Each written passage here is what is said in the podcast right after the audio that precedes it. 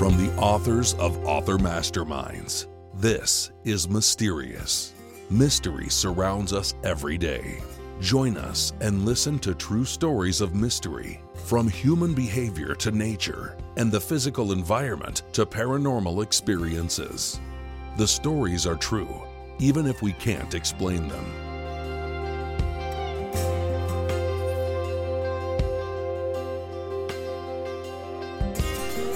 Hello, I'm Victoria Hardesty, author of Action and Adventure with Arabian Horses.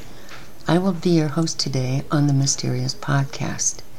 This podcast is sponsored by the Author Masterminds and Readers and Writers Book Club. Welcome aboard. I have several mysteries to share with you today.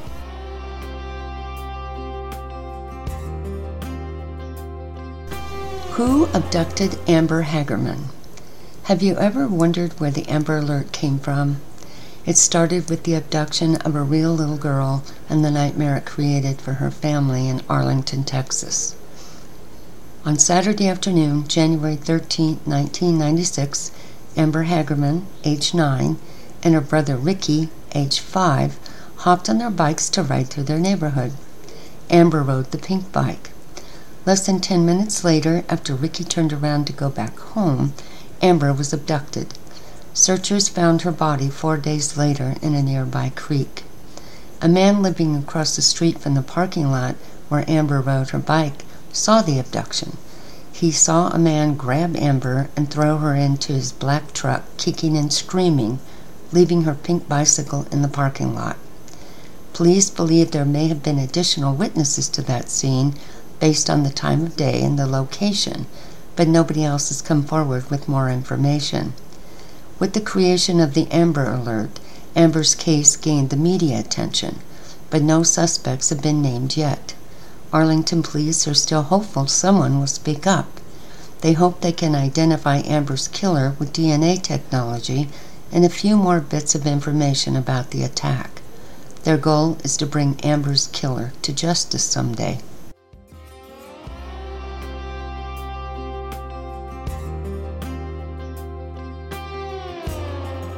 Who did the Las Cruces Bowling Alley Massacre? On February 10, 1990, workers at the Las Cruces Bowl in Las Cruces, New Mexico, were getting ready for the Saturday crowd when two armed men stepped through the unlocked door.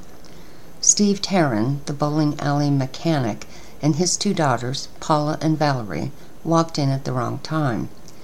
The men cleaned out cash from the safe and told all seven people in the bowling alley to get down on the ground. Others in the alley were the manager, Stephanie Senek, her daughter Melissa, Melissa's friend Amy, and the cook, Ida Holguin.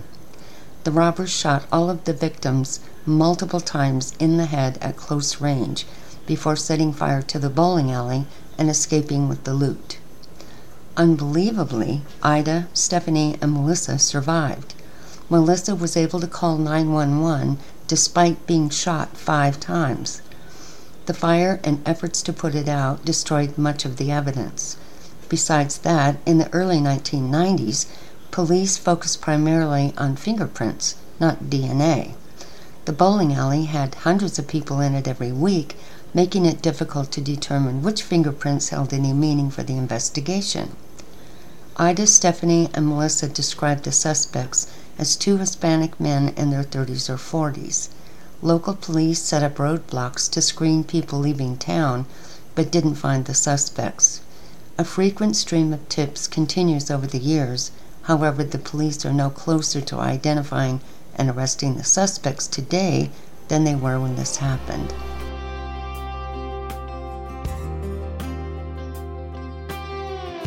Where did the Oakville blobs come from? On August 7, 1994, people living in Oakville, Washington, began reporting small gelatinous blobs seeming to rain down from the sky and cover the ground. These blobs were smaller than a grain of rice. Several of the reporting residents said they got sick after coming in contact with them. Speculation about what the blobs were went wild in town. Some people thought the blobs had to come from nearby classified military testing. Based on their appearance, Some thought jellyfish were somehow sucked up, chopped up, and then dropped on town by an aircraft of some kind. Other folks thought the blobs were the star jelly mentioned in history, and others suggested they came from amphibians, agriculture, or crystals comprising sodium polyacrylate or algae. Everyone had an opinion, but nobody ever identified these blobs. Today, nobody knows what the Oakville blobs were or where they came from. The residents of Oakville, Washington, hope they never come back.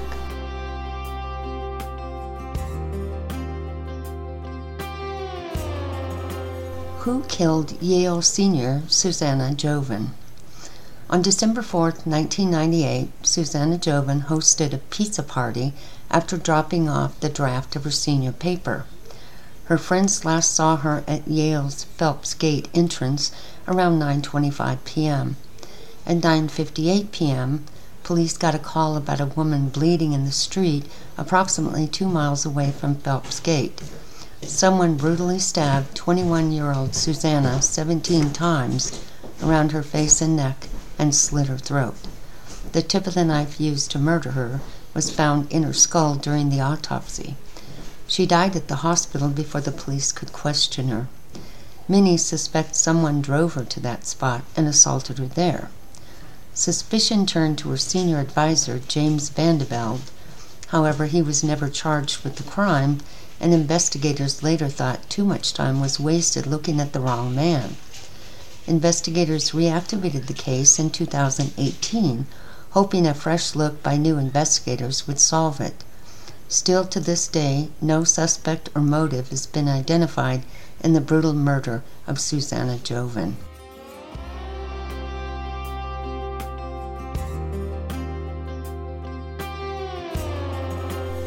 Hi, I thought I'd take a short break and introduce you to one of my books, Desperado Wonder Horse Book 3. Desperado was something of a wild child. He explored the territory around his birthplace because there was no lock he couldn't pick.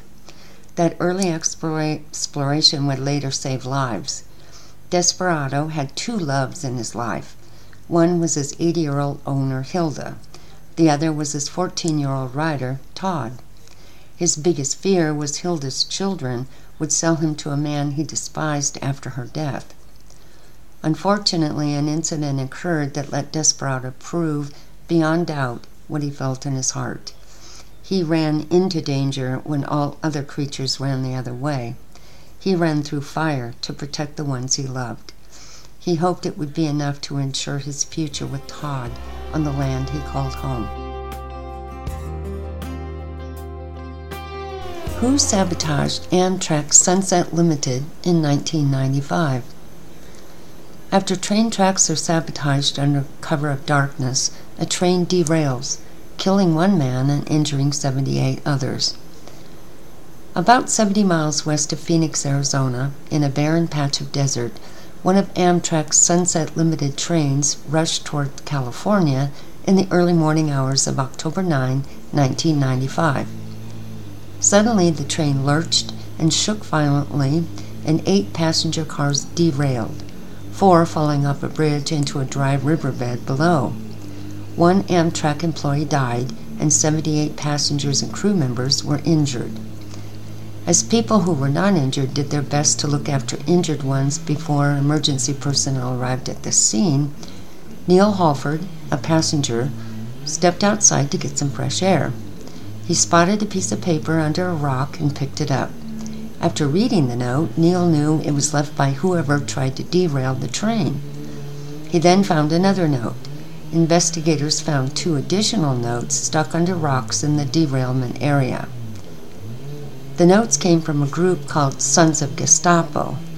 All four notes complained about the government's action at Ruby Ridge, Idaho, and Waco, Texas.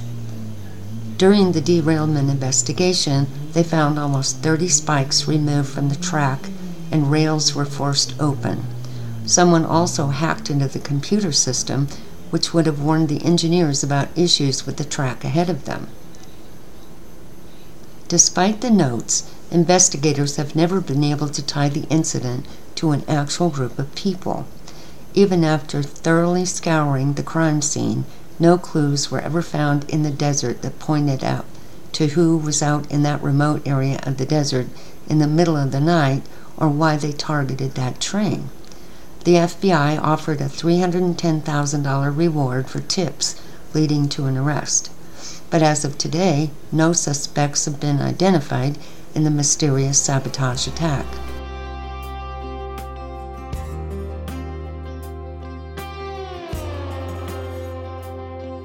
What was the Cosford incident? This took place over the United Kingdom in March 1993. It became known as the Cosford incident when it hit the newspapers. UFO enthusiasts consider it one of the most obvious examples of alien contact. Authorities tried to brush it off with various explanations. People all over the United Kingdom reported seeing a triangular shaped aircraft with white lights in the sky over the final few days of the month. Some eyewitnesses said it hovered as low as two to four hundred feet from the ground. Eyewitnesses also agreed the craft set off a humming sound they could feel. Police reports said the craft fired a light beam and then took off. The radar never detected an unidentified flying object. While many people, even police and government officials, pointed to alien activity, other theories exist. Some people claim it might have been debris from a Russian satellite that launched the day before. Others pointed to a vague, exotic atmospheric phenomena. However, the people who saw the flying object over those two nights are not convinced that more than one explanation exists for what they saw, and that explanation doesn't live on this planet.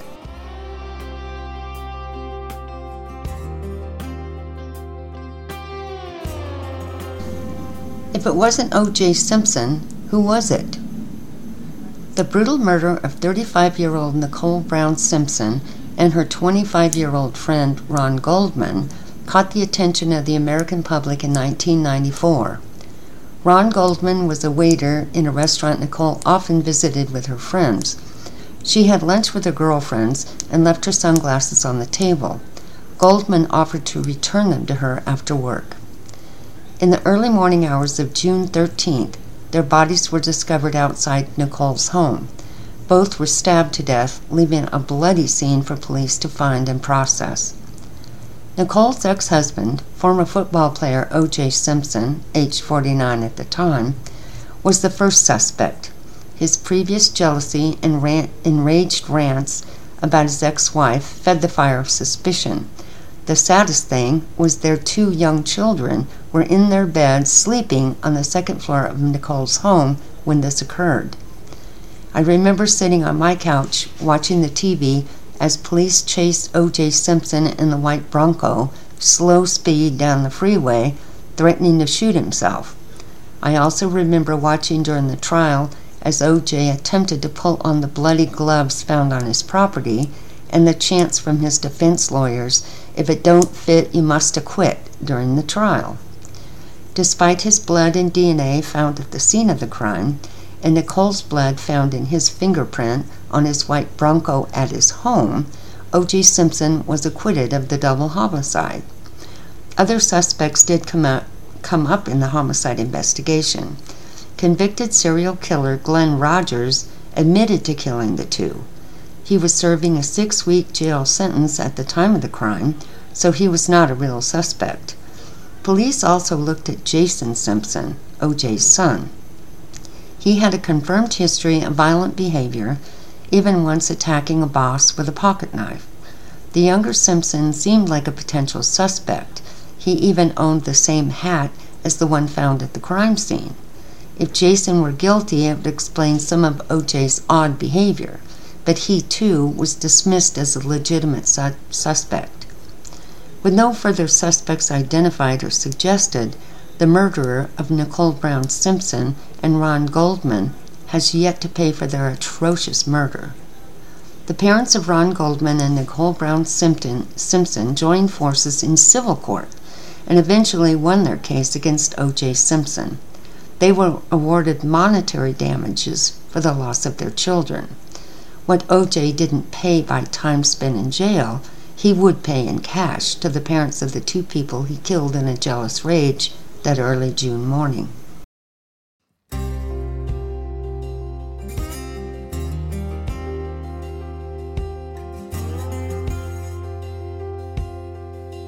Hi, Victoria again.